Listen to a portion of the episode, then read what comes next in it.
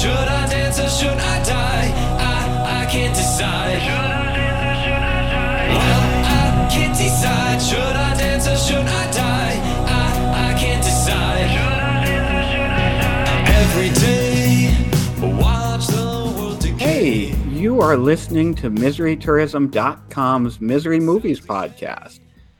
Um, podcast where we're all miserable and we talk about movies. I never know how to start these fucking things, but and I've actually been given very strict instructions for this podcast not to allow it to go on for three and a half rambly hours. So we're going to try to keep this under an hour and keep this introduction short. I am William or Will, whatever, who gives a fuck. And I'm joined by, as always, Misery Tourism co founder Rudy, Hey, Misery, uh, writer and frequent Misery Tourism contributor Sarah, Hello. poet and one time Misery Tourism contributor Mika, Hello. artist uh, and frequent podcast guest Brandon. Hello, hello. Hey, Brandon. So today we are going to be uh, we are going to be talking about Gus Van Sant's film Elephant. I want to say Gus Van Sant's Elephant just so. It, wait, that didn't rhyme. I was going to say just so it rhymes, but that actually does not rhyme. Uh, um, yeah, but we're talking about Gus Van Sant's Elephant today, um, which is, I think, perhaps the prototypical school shooter film. As usual, um, if you've listened to previous podcasts, we like to split the episodes into two halves. The first half uh, is going to be spoiler free to the best of our ability. So if you want to listen to a general discussion about the film before you watch it, you can get away with listening to the first half an hour. We'll, we'll try our best not to ruin the damn thing for you. Uh, then we will very quickly each give our little micro review of the film. And then the second half, we'll dive into spoiler territory. We are going to talk, do more of a deep dive into the film and talk about individual scenes that really fascinated us, talk about the ending, ending excuse me, so on and so forth. That said, uh, Buck, let's talk about the film. Does anyone have something that they really wanted to talk about, like right off the bat here? Rudy, I know that you are uh, in a time sensitive situation here. You're going to have to leave in a few minutes. And yeah. So I want to hear what do you want to say about this film? Uh, I just want to say that um, the way it's filmed, the cinematography, specifically all the long shots and that stuff, I don't know if that's a Gus Van Sant thing, but uh, I really enjoyed that. Yeah, yeah, me too. There's a lot of really, as you said, long shots here, moments where the camera will just follow an individual character while they walk through the school. For Yeah, what I think that I think that's perfect for school shooting territory because uh, you get the whole view of the environment, which I think is important to school shootings. You know, and that it's almost like uh, watching a media broadcast of the event afterwards, after the fact. Oh, that's interesting. Yeah, the school itself is a huge character, I think, in this film. And I think Yeah. that's something we definitely have to talk about. But I, I agree with you, Rudy. You get a real sense, a really remarkable sense for the geography of the school itself. You Yeah, know, definitely. as the movie goes along, which, as you said, is kind of critical um, to a lot of news coverage of school shootings. Like, you always get the sense that the shooters set out a map and Yeah. really, as they actually do at one point in this film, Mhm. really like got to know the geography of the school before they committed the crime. And this, I think, replicates that perfectly, where to the point where by the time the school shooting actually occurs, you know the school intimately enough that you could almost have committed the shooting yourself, you know? um, but I want to give the rest of you a chance to jump in here on what Rudy's talking about with the long shots and stuff. Um, the like, the shots were like it's following behind people, like really, really clinging to them as they walk, like felt like along with establishing like the the the the sense of banality, like how Mm. plodding and slow it is, and how I guess lacking in urgency the shots felt, contrasted with the fact that I had already seen the film, so like I guess knowing where things are going made it feel like each step of the characters, like as they're walking, just felt absolutely intense. Yeah. Yeah, absolutely. I agree with you. There's something remarkable about the way these long shots kind of dilate time. Uh, uh, one of my favorite directors is Tarkovsky, and there's this remarkable thing about the way time works in a Tarkovsky film where you simultaneously feel like this film lasts forever. but you feel while you're watching it as if the film was much longer than its two, two and a half hour running time. But on the other hand, you also feel as if no time has passed. And there's a kind of similar phenomenon, I think, or similar, um, yeah, similar phenomenon happening in this film where you, for one, on one hand, like the entire film is set over the course of a single day, except for a few flashbacks that you get that kind of frame things. So the actual period of time this film is set in is quite short.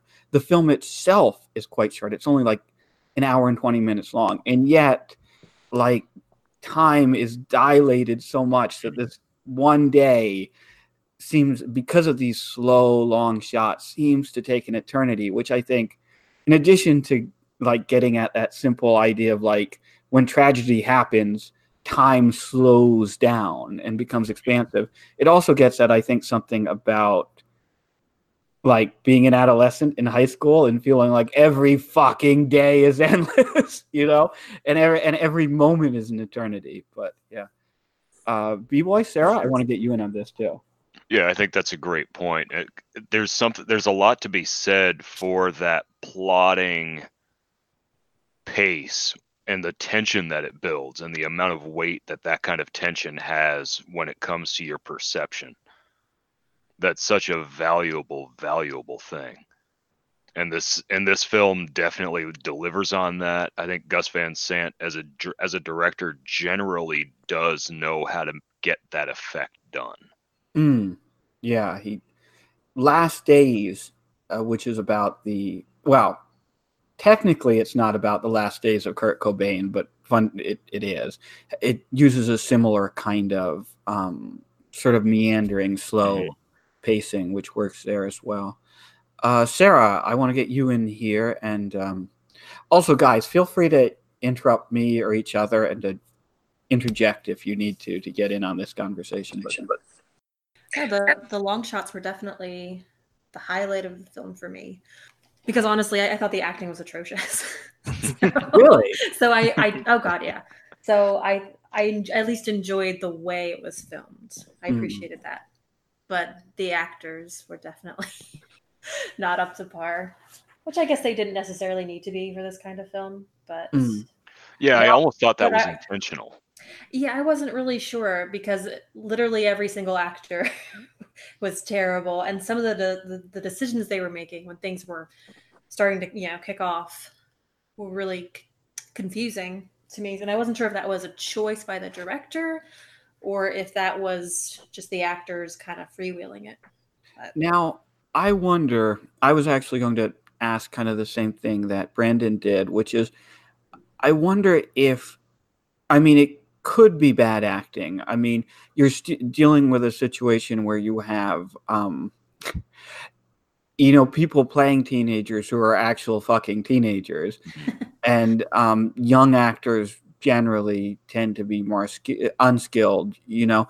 But I, I'm also wondering if it's not so much the actors as these sort of intentionally superficial characters that they're playing, which I very much Yeah. think is a choice here. Like, I think there's something going on here in terms of the way the characters are presented. And this kind of ties in, I think, to the those long shots, which is there are so many long shots where a character is presented strictly from behind. You don't see their face, you don't see them emote, you just see their posture and how they're dressed. Like this is a film that's like fundamentally obsessed with like two big things. Like one, how people hold themselves, like just basic like posture and and positioning and things like that, and also how people dress. And those long shots really you can see like people's posture, these actors' posture change as they Mhm. there are some long shots where someone will go from outside the school into the school, into the school, outside the school, from outside the school into a classroom or something. You can kind of see them like like go from like a kind of false assertive posture to a more submissive one and back and forth, which I think is really fast. And and really, doesn't that summarize the high school experience? yeah, it does. You're not. You aren't who you are. Your percep the perception of you is not who you are. It's all in how you carry yourself, what colors you present. It's Mm. it's basic animal behavior in a lot of ways. And I think that's very, very intentional in this case because you look at teenagers. Teenagers are shitty. Teenagers are shitty people for the for the overwhelming majority. They they judge so quickly just based on outward perception. They don't really necessarily always care about what's deeper behind that you know, and yeah, you'll give credit to the ones now that are trying to get more woke and God, I even hate saying that out loud. But you have more more attempts from teenagers now to actually look at something deeper than that surface layer. Mm. But especially at the time that Elephant was made and at the time that all of this was was really starting to kick off with being in the public eye as far as school shooting and bullying being such a severe issue it was so much more common for that shallow perspective hmm to really stand out Yeah. and i think that got captured exquisitely in this movie And I, I, I swear to God, I'm gonna shit. I'm gonna let someone else talk here. this is. I sometimes feel like I don't know. I don't want to do a tangent here, but did anyone else watch the like Žižek Peterson debate? And like every time Žižek talked, he was like, "I'm gonna keep this short," and then he goes on a completely like weird, like extemporaneous tirade where he that he interrupts every three or four minutes to say, "No, no, no, I'm almost done." you know, so I, I, I do want to take this back to other people, but I think you hit the, the nail on the head there, Brandon. Like that this is a movie about to some degree about like performative role playing and superficiality and the focus on posture and fashion and and on these shots that are very long but reveal very little like Mhm. really gets at that superficiality that the sense of like kids playing at adulthood you know? And i think it's i think it's awesome. But Yeah, anyway it's, uh, it's a very effective depersonalization tactic too. Mhm. I, I think, think oh sorry. I think the, the scene to me, like I, I, I noticed what um, Sarah did too. That like I felt like the acting was bad. Like like at first thought it was like, oh, this is bad acting, and that's all I thought of it. And then there's that scene that happens where it almost like peaks and how awkward it gets, like or how the you know basic what you said about like performative role playing gets, where it's those well i guess i shouldn't spoil it but like there's a there's a scene where characters are talking and it sounded literally like they were playing cliches almost like it- Mm. but like all like what teenagers thought adults said um so like it you definitely get that sense of like the characters are like you said they're playing adult like they're not they're they're doing what they think mature people do Yeah, absolutely. I, I agree with you. I want to, I think we're getting near the end of Rudy's time here, so I want to give him a chance to go fucking off here if he wants to go off on literally anything before he has to leave.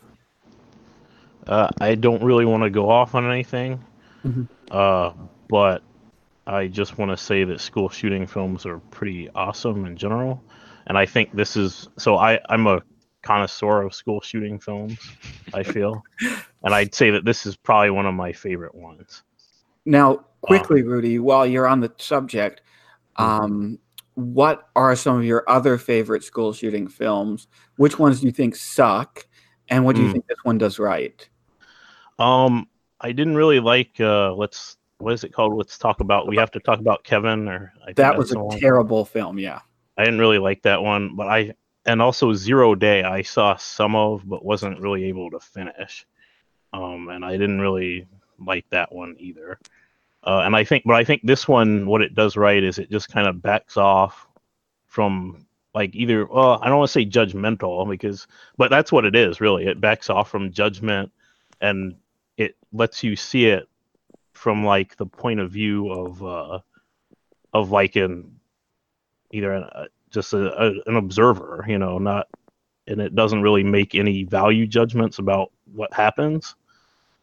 Um, and I think that's partly partly in the way it's filmed, Mm. but it's also partially probably in the way uh, uh, what you mentioned about the kind of flat acting that the characters have. Like that you don't really form any like any judgments about the characters because they're so kind of flat. Yeah, Uh, absolutely. I agree with you about we need to talk about Kevin. Mhm. Uh, Yeah, I, we we saw that together, I think, Rudy. yeah, yeah. I remember at the end of it, you you you like the you you like threw down whatever you were holding, and you were like.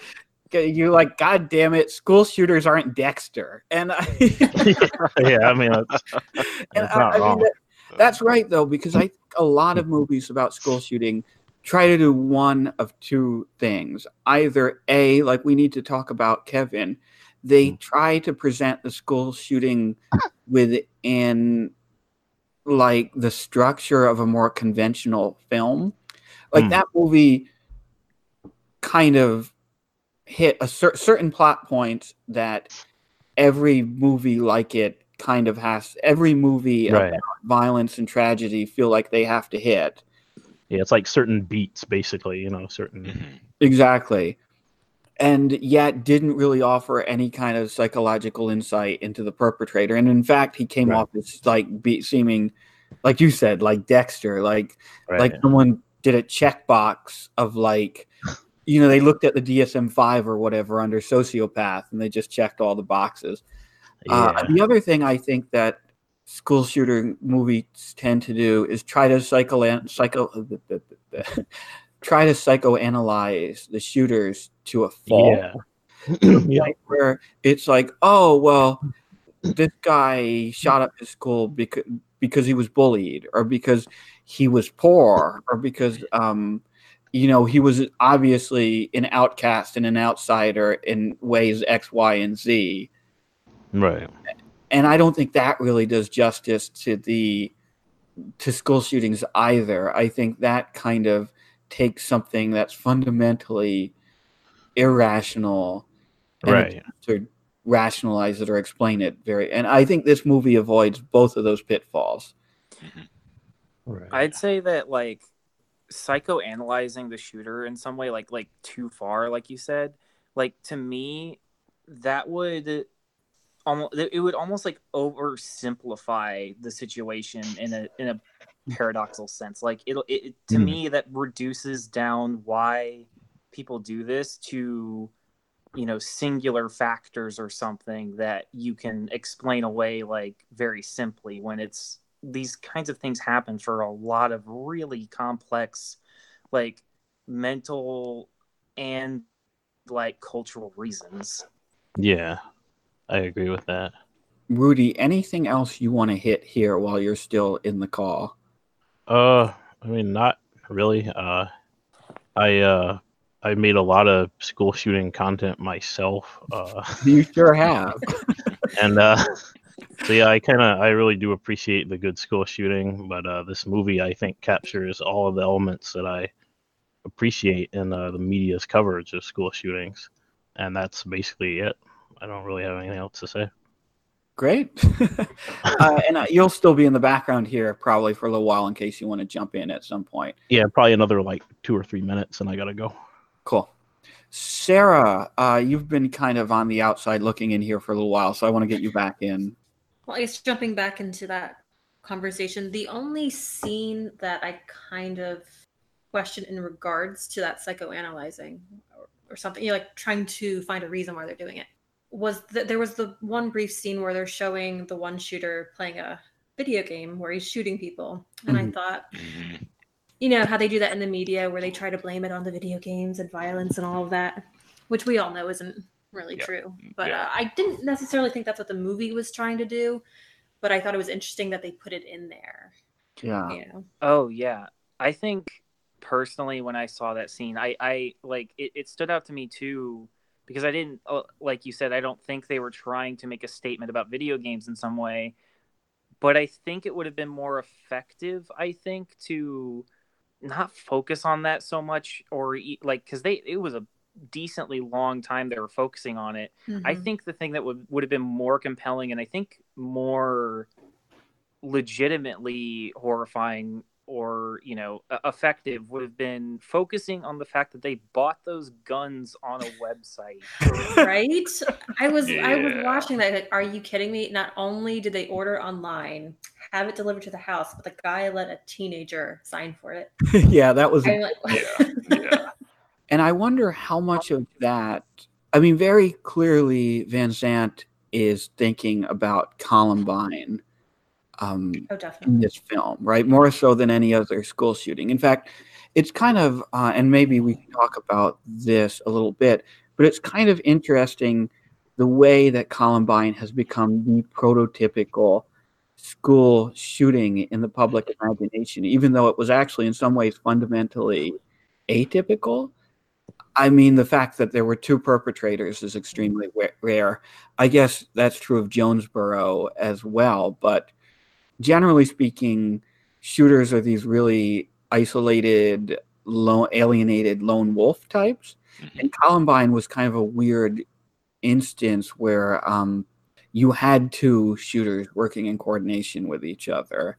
And so, anyway, I think that some of these details that Van Sant's using, including the, their ability to buy the guns online, are cribbed from Columbine a little bit, but I could be wrong there. I do think that, God, I was, I mean, this is what? This was 20 years ago yesterday. By the way, we're recording this Easter Sunday. Um, and yesterday was, I believe, the 20th anniversary of the Columbine shootings Yeah. Yep. so I think I believe that some of those loopholes have been closed in the past 20 years. Not that it's particularly hard to buy guns in this country still, but uh, Yeah, and I mean, not only not only was the Columbine shooting atypical because there were two shooters, but the reason I think that it's become this kind of iconic gold standard, for lack of a better term, when it comes to school shootings, is you had iconography to go along with it. It's it's an awful thing to have to reference Hitler and the Nazis, but I mean, you give a uniform yeah, and you create a lasting image. The Columbine shooters had that black trench coat iconography all ready to go before the incident even occurred. They already had the trench coat mafia concept in their school. So they were already visually recognizable before anything even happened. Yeah, and the the picture, like, I mean, we've all seen it. The picture of, I think that it's um Dylan in like the in the cafeteria, like holding like a grease gun or something. Like Yeah. everybody, you know, recognizes that picture and instantly knows what it is. Yeah. yeah, that that's actually a really fascinating point. That in some ways we remember Columbine so clearly because Dylan and Eric were experts in fashion and branding, which, really In, in a, appropriate in a very film. terrible way. Yeah. a film that's really obsessed in some ways with fashion and branding, hmm with how these kids have cultivated this kind of, per- and not just the shooters, but all of the kids in this movie have cultivated this kind of personal brand that becomes a stereotype. And so, yeah, and there's even, you were talking about Hitler, B Boy. There's even the moment in the movie where they're watching this documentary about Hitler and the Third Reich. And the documentary scene that um, Van Sant chose for the movie is one where they're talking about the iconography of the Third Reich and they're talking about how Hitler appropriated the swastika and how he appropriated the fascist salute from Mussolini. Yeah. And like when you when I watched it the first time through, I'm just like, oh yeah, you know, everyone knows that the Columbine kids were obsessed with the Nazis. It makes sense for them to include a scene where they're watching this Nazi documentary. But watching it the second time, I was really like caught off guard by exactly the scene that they chose. Like it's mm-hmm. not like they're watching Triumph of the Will, right? It's not and it's not like they're just watching that usual generic film clip clip thing where you you see the soldiers marching and they're throwing up the Hail Hitler. It's a very specific scene from a documentary where they're talking about Yeah. that bit brand construction that as you said Brandon that like construction of iconography. So I thought that was really like on point. hmm And especially with the way that that dovetails into, like we were saying, the whole presentation of it's not about anything inside a person. It's all about how they carry themselves, how they portray themselves, how they dress, how they present themselves outwardly. Definitely. So, um, I'm trying to keep my promise to keep this under an hour. So, does anyone have any last topics they want to talk about in the kind of general spoiler free conversation here before we do our quick little micro reviews? Um, one thing I wanted to mention, um, because going back to what you had said much earlier about time dilation and stuff, I so I had seen this movie several years back, and I did not remember until it showed up and, and took me by surprise um, that there are tiny little moments of slow motion Yeah.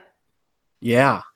um that like they feel as if they play into what you were saying of like the the time dilation of tragedy and stuff like these little moments that just seem to last forever because something awful is about to happen Yeah, absolutely. Yeah. You know what? It's funny that I had exactly the same experience. When I watched this for the first time, I thought it was very much a real time kind of film.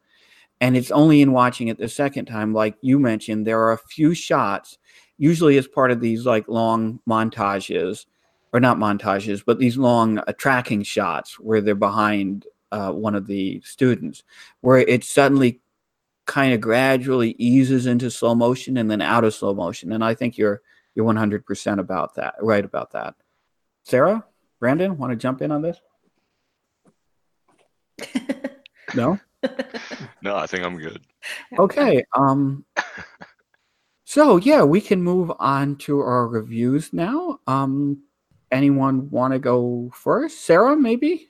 Oh yeah, I know I've been very quiet today.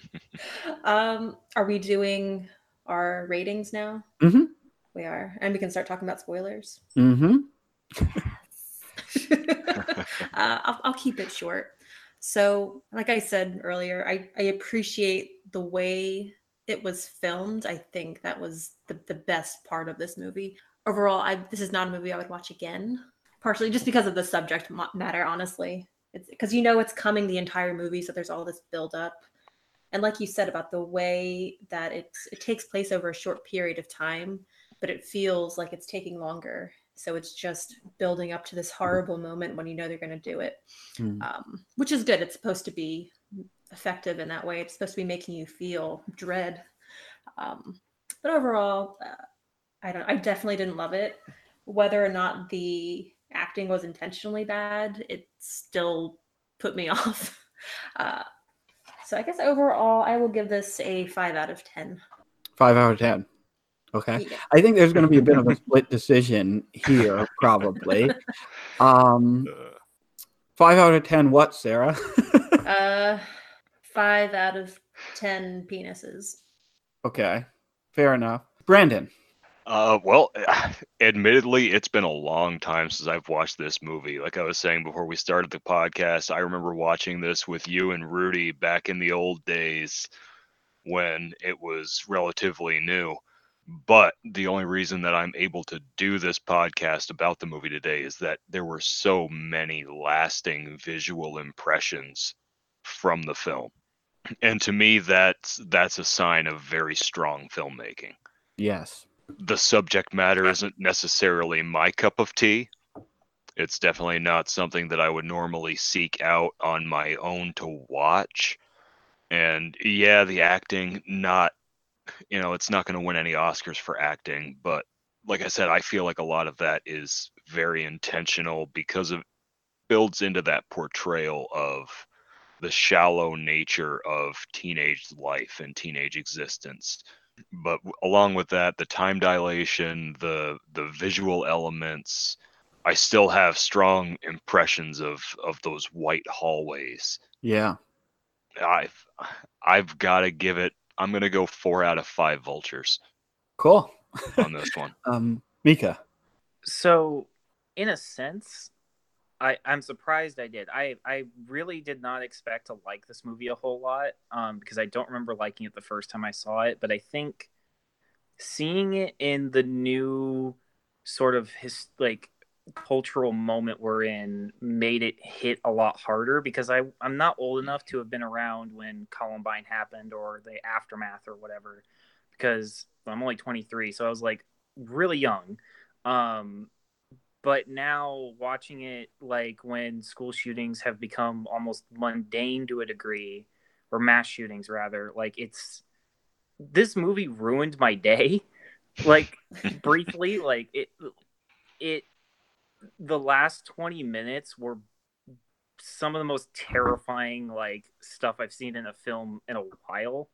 Like i was like that feeling of like just electricity like in my skin that I couldn't shake like the entire entire time. It was very very um affecting.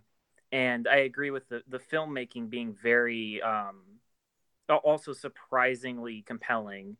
I really appreciated all of the long tracking shots. I didn't expect that kind of um, presentation. Overall, especially considering how the the ending of it was probably some of the most affected I've been by a movie in a long time. I I give it a four out of five. Great, great. Um, yeah, I, I really like this movie. I liked it the first time I saw it, and I think I appreciated it more now, seeing it probably about 10 years later than I originally did. As everyone else has already said, the cinematography is amazing. I really appreciate the like restrained, like pseudo documentary style that every once in a while Mhm. like break stylistically just enough to remind you that you're watching this kind of artistic construction. I liked the um, presentation of the school itself as this kind of massive, oppressive, like edifice, like world into itself, and the way that the shots really establish that. This school feels massive because you spend so much time like winding around through its hallways, like anchored right to the back of the character.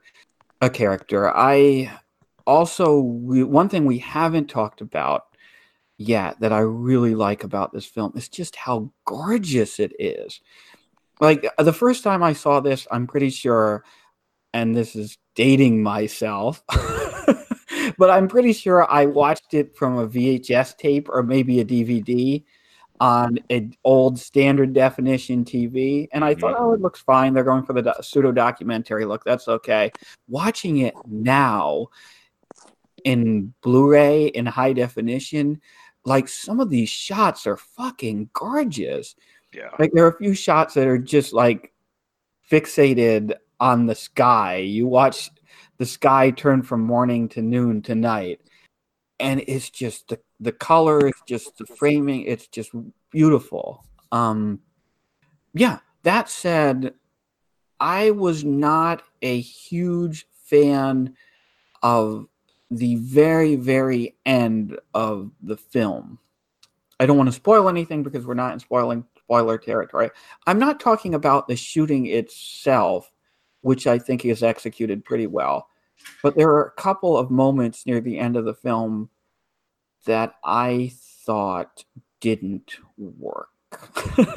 and for that reason, um, I'm going to give it four out of five vultures rather than like 4.5 or whatever I might have given it if it had ended on a different note. Oh, I should. I guess if uh, I didn't label my uh my score. I Oh, guess yeah. I'd give it four out of five shotgun slugs. there you go. yeah. So now we are moving into the um our closer dissection of the film. So warning to anyone listening, from here on out there will be spoilers. It seems like most of us like this film, so maybe if you're listening, pause the podcast, go find the film, watch it, come back to the podcast. Or if you don't care about being spoiled, whatever, you can keep listening. So, now that we're talking spoilers, are there any specific scenes that anyone wants to talk about? Like I said, for me, it's been so long since I've seen it directly. So I'm going off a lot of memory here. But I recall, and correct me if I'm wrong, I recall the scenes where they're actually doing the preparation for the shooting Mm-hmm. as being not necessarily powerful scenes, but they stood out because of the almost disorganization parallel to the organization. Yeah. Yeah, I, I remember a very messy room along with their very organized, detailed plans being It- put together. it, it like helps cement that idea that like you know even if these guys are are planning to massacre a bunch of people they're still teenagers that Mhm. went to this school and that's part of what makes it so scary is you know realizing that even if these guys are about to go kill a bunch of people like the, and you hear them like joke around and stuff like in the near as they as they approach the school or as or rather as they're preparing to go to the school and it just makes it all the more affecting you know having these little moments where the movie reminds you that these guys are still kids essentially hmm Yeah, absolutely. I yeah, I agree with you about that. There's and thinking about the two shooters is kind of interesting. I mean, with what we what we were talking about before about the like shallow performative superficiality of these characters. One thing that I found interesting, and this is kind of facilitated, I guess, by having two shooters, is that one of these guys, the kind of long, lanky, skinny one is pretty much 100% that. Like he's 100% performative, and it's just the role he's playing is the role of school shooter, right? He's playing the role, and he's kind of gleefully playing the role of the kid who shoots up his school, even to the point where there's that moment where he has the principal pinned down, and he gives the principal this monologue, like you know, I, I don't remember exactly what he said, but basically now you know better than to fuck with me. I'm going to let you live you know but i want to watch you run away. And then after he gives the monologue he shoots the principal in the back.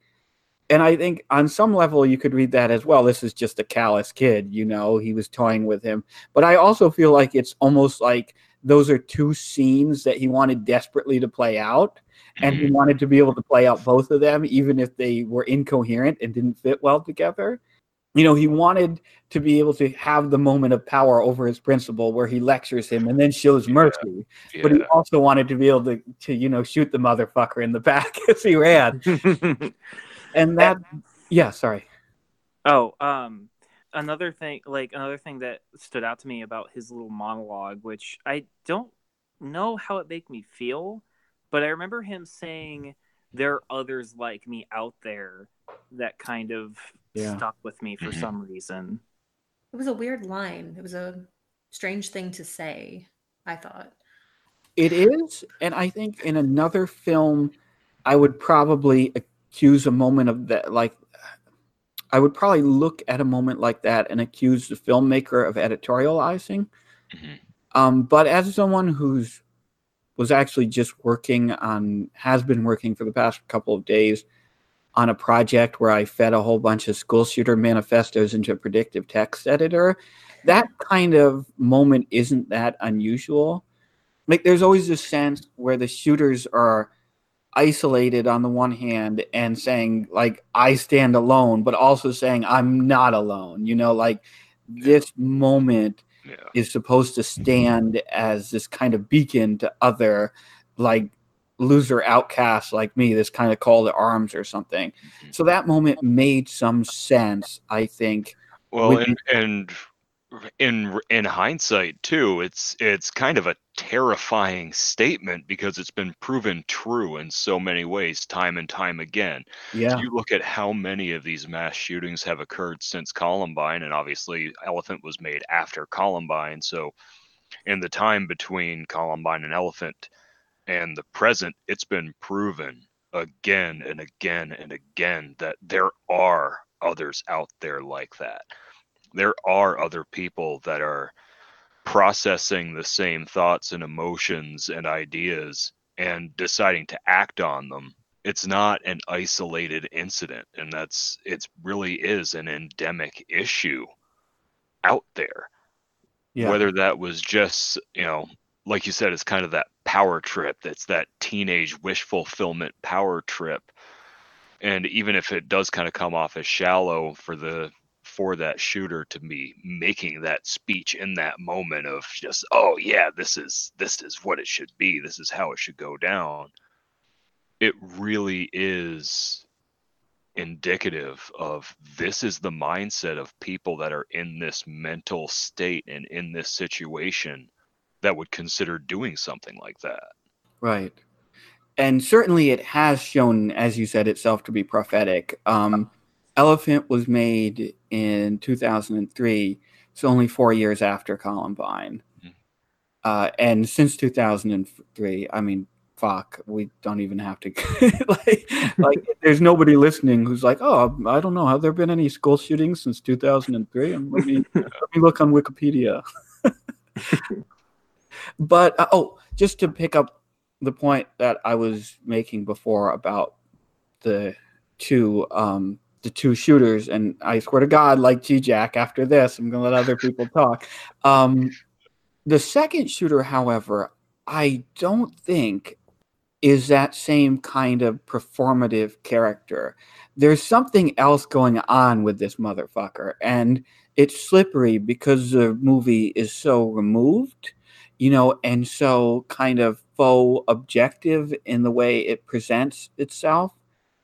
But there's something he is not engaging in that kind of like there's something very meticulous about his approach to this and something very kind of reserved and inscrutable about his result his approach to this that make it seem like there's some more depth to that character even if it's a kind of fake illusory depth. And of course we also get that long montage where he's playing the piano you know? And of course at the end of it he flips off the piano which i think was a really great touch. But um so that character i think is given this odd sense of depth. And I, when watching the movie i wasn't sure what to make of that. So maybe i don't know what you guys think. He I, I noticed that too that there's some kind of other like thing going on with him especially which I, I don't remember if this was a thing they planned or what but like i guess the swiftness of when he uh, um the other shooter comes back after shooting the principal to the cafeteria and he just gets shot. Like he sh- you know he shoots the other guy like it like mid sentence almost without without even thinking. And then you see him unlike uh the other shooter who who had attacked like antagonized the principal who was focusing in on like finding individuals and and you know harassing them and then killing them. Uh this other guy was running around i don't remember which one's which um but like name wise but he was running around like trying to maximize as many people as he could like as to kill as many people as he could. Um i remember the scene where he's it's a shot of like facing towards him as he's running towards the camera and he looks so intense and like focused on trying to pick out targets and everything. So it just it felt like he was definitely more d- to him the massacre was more about the end result of killing as many people as possible rather than Mhm. some kind of maybe a different kind of role playing or and wish fulfillment than the other shooter had. Yeah, I think that I do think that may be true. I don't know. I, I'm having a lot of trouble getting my head around that character, definitely.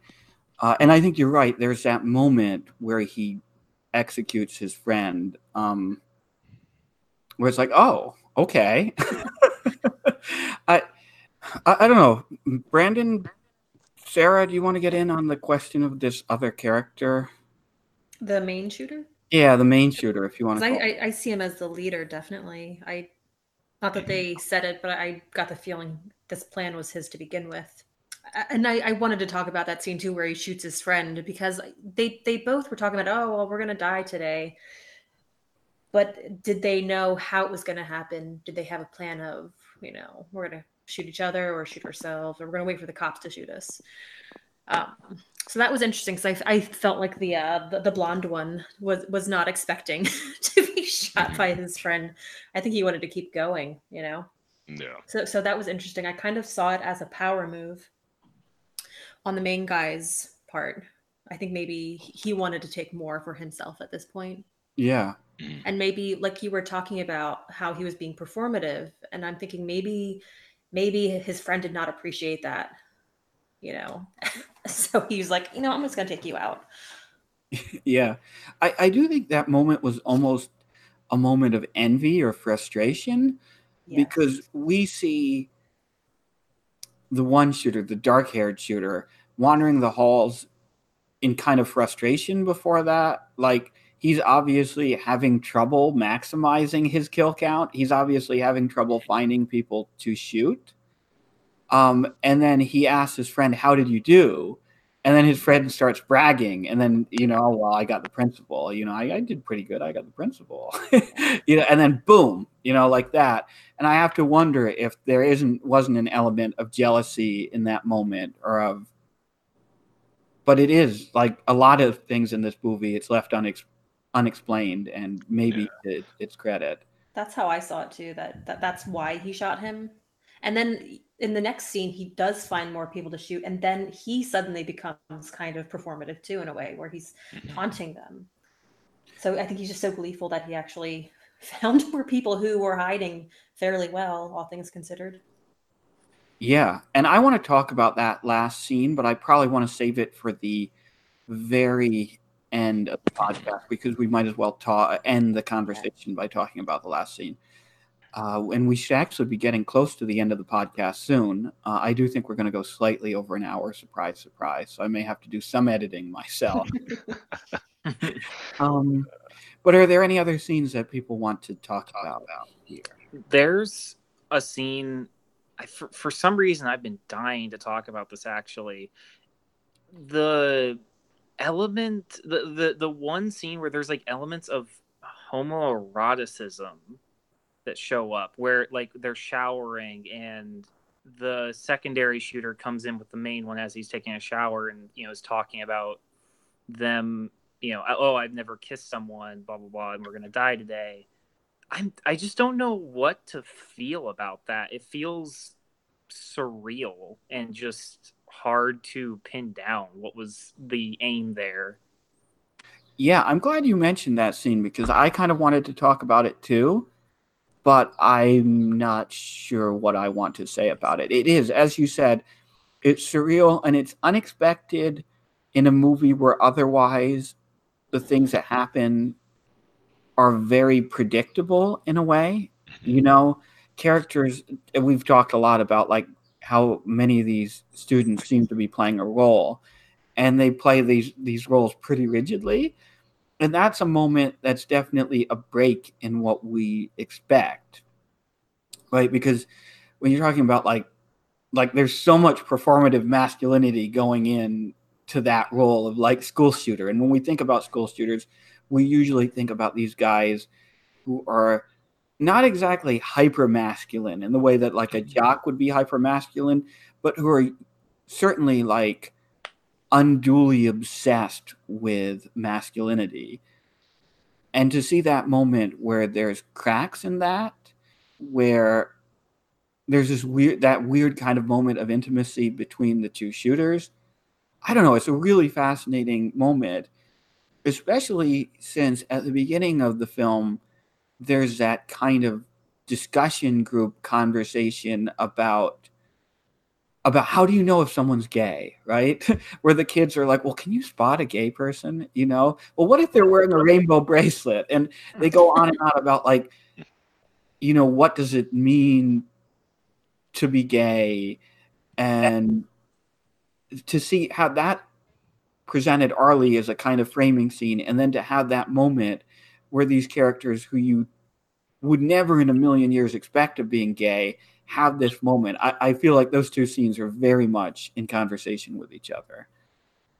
Don't know if anyone. Yeah, I, th- I think some of that too has to do with it's a weird sort of humanization moment in a lot of ways, where you have that that aspect of, you know, yes, these two are about to do something that is undoubtedly monstrous, and they have that moment of questioning their humanity. But at the same time, you wind up taking into account okay, they're teenagers. Teenagers that are kind of preparing to have their life end. Well, what does a lot of the teenage boy's life revolve around? It revolves around that first thought of, well, how am I going to get laid? How am I going to lose my virginity? All this stuff. There's that element of becoming a man to that psychologically. And I think some of that plays into it, but there's definitely that question of, you know, is part of their isolation because they're dealing with their own sexuality issues. It raises a lot of questions about the characters that don't necessarily need to be answered Mhm. in And a lot I- of ways. Sorry. And then I think the film is careful not to answer. I think you're mm-hmm. right that I didn't think of it that way, but it is almost a coming of age moment because, like, what is every coming of age film fundamentally about? It's like, well, it's about losing your virginity. and so to have these characters lose their virginity in this way to each other is a really interesting coming of age moment. And I think it is, as you said, kind of like steeped in these questions about the character's sexuality and to what degree the bullying that we've seen them suffer or their feeling of being outsiders or whatever might be a function of their sexuality and their like coming to terms with their sexuality or maybe not you know I saw it more. It was weird, but I saw it more as like just a moment of vulnerability the filmmakers trying to show where like where they're just experimenting like, like they're doing something that isn't part of an, the experience to some you know teenagers like experimentation and exploring of oneself etc Mhm. um which might be uh, Gus Van Sant's attempt to keep himself from completely like dehumanizing these these characters because you know at the end of the day even if they did something um, like you had said Brandon absolutely monstrous they're still people they still have Mhm. desires and wishes and fantasies and all of that um, it's just that they pressures from a lot of different angles and a lot of their own i guess isolation push them to do something absolutely you know horrible Yeah, definitely. I, I yeah, absolutely. So, I anyone else have a scene they really want to talk about? I uh. have two.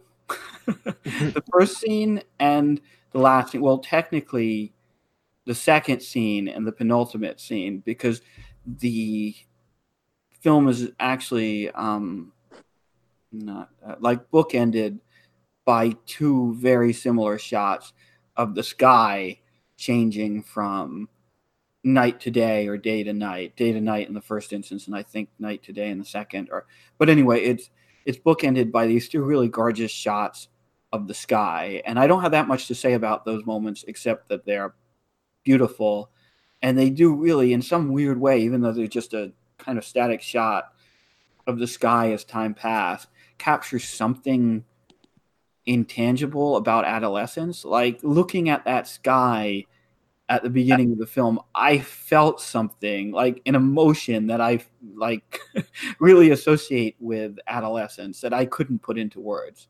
But the two scenes that I really want to talk about are the first scene with the actual characters and the last scene with the characters. And that first scene is the drunk driving scene. And I think what's really incredible about that scene is if you go into the movie knowing this is going to be a movie about teenagers and this is going to be a movie about school shooters, and the first thing you see is a car driving erratically. It swipes another car, you know, and then it pulls back into the street and it's it's shifting from lane to lane. Like you immediately think, of course, there's a teenager driving this car, right? of course, it, it's either some dumbass kid taking a driving lesson or it's the shooters themselves driving erratically on their way to the shooting, right? That's what you, where your mind goes. And then you discover that no, actually, it's the kid's dad who's driving and he's drunk off his ass. And it totally reverses your expectations about like the role of the parent and the role of the kid. And I think that moment is really essential in framing the film because so much of this film is about kids like pretending to be adults and also like the vacancy or the void left by adults in their lives or the ineffectuality of the adults in their lives. I mean, Yeah. one thing about this film is the way that the adults are shot. It's almost some fucking peanuts shit where they might as well be going behind the scenes, you know? They're Yeah. often kept out of frame when they're talking or shot from behind. And if you do see a one of the adults or teachers framed in the shot so that you're looking at them head on, they're always fucking lecturing the kids, you know? And Yeah. and so the way the adults are presented as kind of absent on one hand or like hectoring or lecturing or ineffectual or whatever on the other Mhm. is really interesting i think Yeah, it's a it's a terrible pun, but uh, I I definitely agree that that scene is very powerful because it's also very disarming.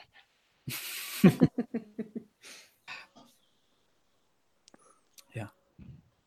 Um, with regards to what you said about like the the adults always lecturing um the kids, it does feel like it's it, they're they're meant to be this element of like there's all these alienating forces in these teenagers' lives and by distancing the adults like this where they're pretty much always show, showing up being either ineffectual or uh lecturing the kids they come off really strongly as this ju- just this kind of bigger force in their lives that serves to belittle them or to make their lives worse in some way. Yeah absolutely. I definitely agree with you there. Sarah um brandon want to jump in at all on either the first scene or the how the adults are framed in this film? No? I, So you, you go. I, oh. I think I think you summed it up pretty well. It's it's a good it's a good representation of the story that you hear time and time again when it comes to these these school shootings. The adults were there, but really what did they do to change the course of how things were going to progress? They they were there, they were superficially because of course that term has to keep coming up with a lot of the way things were portrayed in the movie, but right. superficially they were there and they were aware of what was present in the situation but they've done nothing to get involved and actually do something that might prevent the tragedy that's on the way. Yeah, I think the ineffectuality of the adults in this film create a vacuum in some ways that these kids need to fill. And that they fill with this, once again, to use a word we keep using, performative adulthood that's inadequate and kind of, uh, in some ways, lets sets the foundation for everything else that happens, the entire tragedy.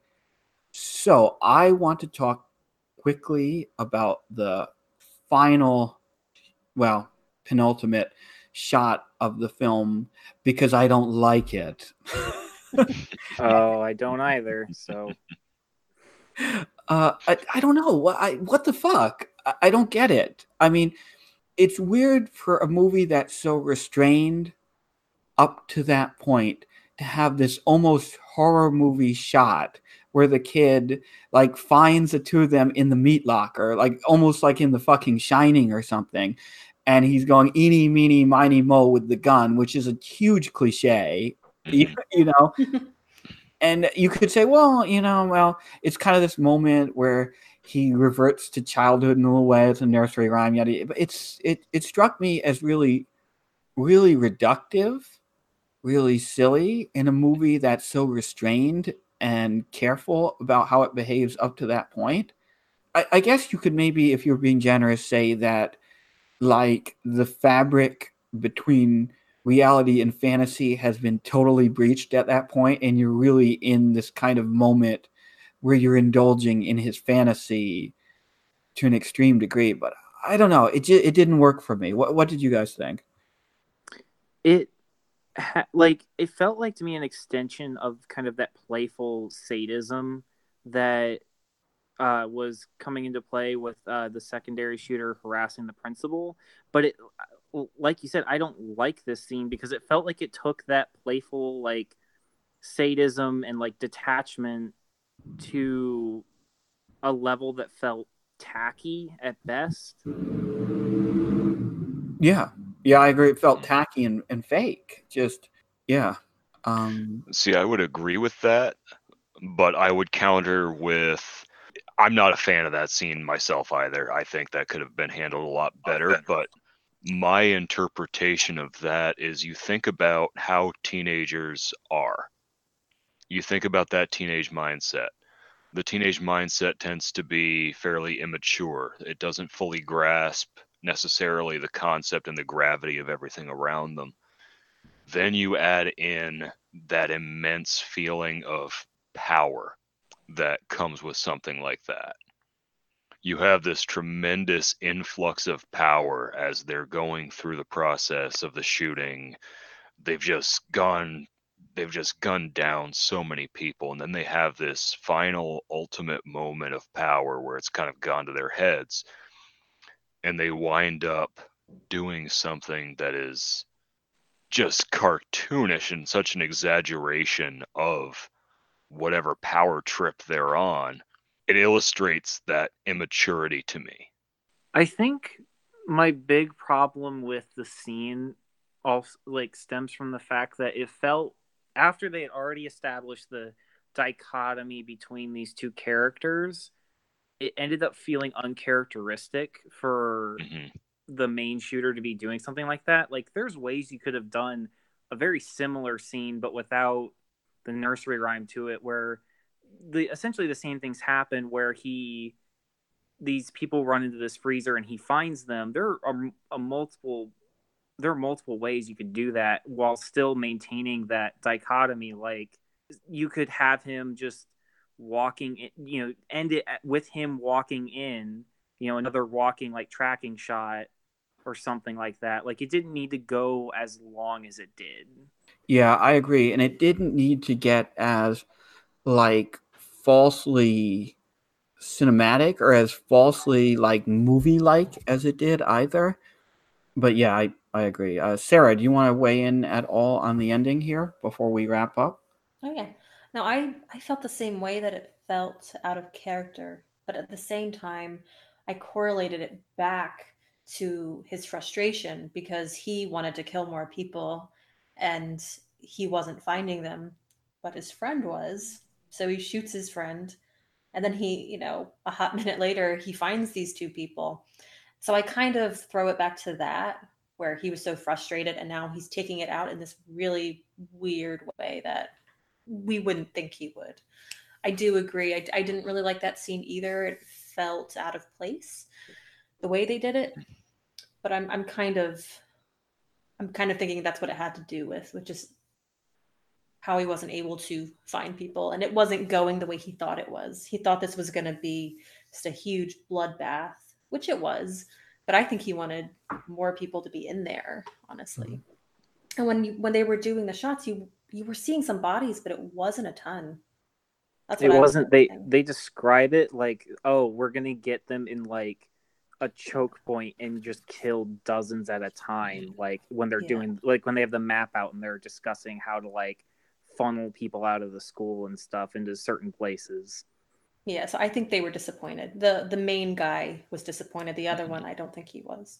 Yeah. So, yeah, There, I mean, and that failure kind of mirrors Columbine too, where they had these explosive devices they thought they were going to set off, and they were, and then they were going to hijack a plane, and they had these like grandiose plans, but ultimately, you know, it all ended in the library with a suicide, and, and that's one thing also about the ending is the fact that it doesn't end on that note of like disillusionment or disappointment uh, I think is kind of a missed opportunity that he does find someone else to kill, and it ends in this kind of self-indulgent moment.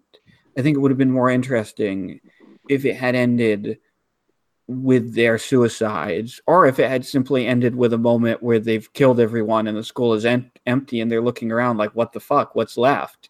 you know, like what, like what, you know, what more is there? And you saw that disillusionment kind of set in but that's not the film that we were given so it is what it is. Uh, does anyone have anything they really want to say about the movie before we wrap up here? No? I think I'm Um, set. okay cool. Well uh, mika brandon sarah it was great to have you on. Rudy wherever you are i think he's getting his car repaired. Um, it was nice to have you on too and uh, yeah hell i guess that's it. Uh, thanks for listening. Oh the obligatory go to www.miserytourism.com and the rest of our cool offensive content. Okay, bye.